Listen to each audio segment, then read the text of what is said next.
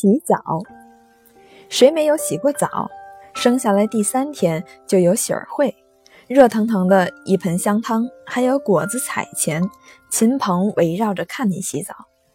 洗三的滋味如何？没有人能够记得。被杨贵妃用锦绣大襁褓裹起来的安禄山，也许能体会一点点洗三的滋味。不过，我想当时鹿儿必定别有心事在。稍微长大一点，被母亲按在盆里洗澡，永远是终身不忘的经验。越怕肥皂水流进眼里，肥皂水越爱往眼角里钻。胳肢窝怕痒，两肋也怕痒，脖子底下尤其怕痒。如果咯咯大笑，把身子弄成牛骨糖似的，就会顺手一巴掌，没头没脸的拍了下来。有时候还真有一点疼。成年之后，应该知道早雪垢子乃人生一乐，但亦不尽然。我读中学的时候，学校有洗澡的设备，虽是因陋就简，冷热水却甚充分。但是学校仍需严格规定，至少每三天必须洗澡一次。这规定比起汉律立五日得一休沐意义大不相同。五日一休沐是放假一天。木不木还不是在你自己。学校规定三日一洗澡是强迫性的，而且还有惩罚的办法。洗澡室备有签到簿，三次不洗澡者公布名单，仍不圈回者则指定时间派员监视强强制执行。以我所知，不洗澡而签名者大有人在，俨如伪造文书，从未见有名单公布。更未见有人在众目睽睽之下袒西罗坦，法令涂成巨文。我们中国人一向是把洗澡当做一件大事的，自古就有沐浴而朝，其借沐浴以祀上帝的说法。曾点的生平快事是寓于仪，唯因其为大事，似乎未能视为日常生活的一部分。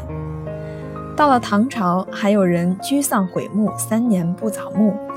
晋朝的王猛门师而谈，更是经常不洗澡的名证。白居易诗：“今朝一早着，衰瘦颇有余。”洗一回澡，居然有失以继之的代价。就是人家尽管是深宅大院，很少有特皮浴室的，一只大木盆能蹲居其中。把浴汤泼溅满地，便可以称心如意了。在北平街上，有的是金鸡未唱汤先热，红日东升客客满堂的澡堂，也有所谓高级一些的，如西生平。但是很多人都不敢问津，倒不一定是如米服之好洁成癖，之不与人同金器，也不是怕人进去被人偷走了裤子，实在是因为医药费用太大。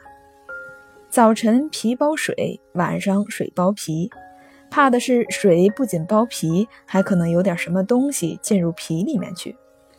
明知道有些城市的澡堂里面可以搓澡、敲背、捏足、修脚、理发、吃东西、高枕而眠，甚而至于不仅是高枕而眠，一律都非常方便。有些胆小的人还是望望然去之。宁可回到家里去蹲居在那一只大木盆里将就将就。近代的家庭洗澡间当然是令人称辩，可惜颇有西化之嫌，非我国之所固有。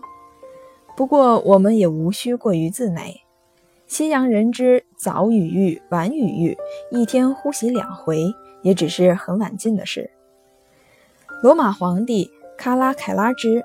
广造宏丽的公共浴室，容纳一万六千人同时入浴，那只是历史上的美谈。那些浴室早已由蛮人入侵而沦为废墟。早期基督教的禁欲趋向，又把沐浴的美德破坏无疑。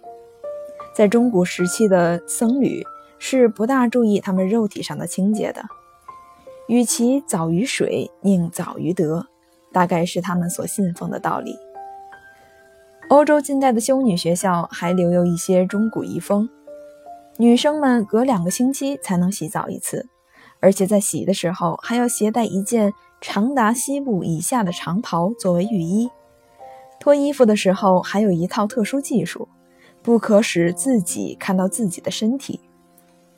英国维达维多利亚时代之星期六晚的洗澡是一般人民经常有的生活项目之一。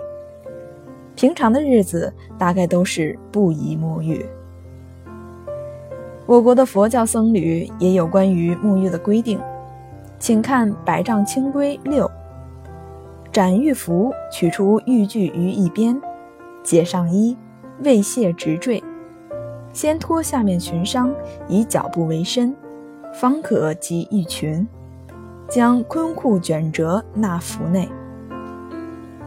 虽谓名言，隔多久洗一次？